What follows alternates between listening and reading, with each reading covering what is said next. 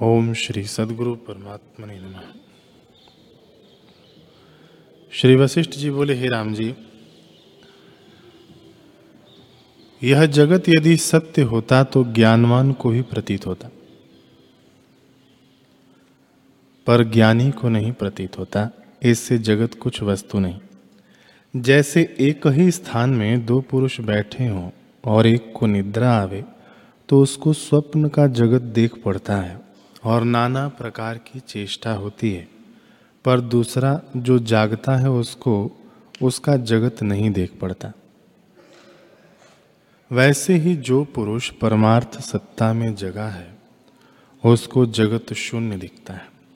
हे राम जी, यह जगत मिथ्या है, उसकी तृष्णा तुम क्यों करते हो? अपने स्वभाव में स्थित हो। यह जगत पर स्वभाव है, यह जानकर चाहे जैसी चेष्टा करो, तुमको बंधन न होगा और पूर्व पद की प्राप्ति होगी। जैसे अग्नि से जल सूखे तृण को पवन उड़ा ले जाता है, और नहीं जाना जाता कि कहाँ गया।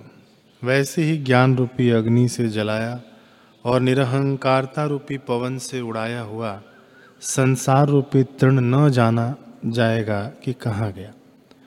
जैसे चाहे लाख योजन तक चला जाए तो भी यह नहीं देख पड़ता है कि आकाश ही सब सृष्टि को धारण किए।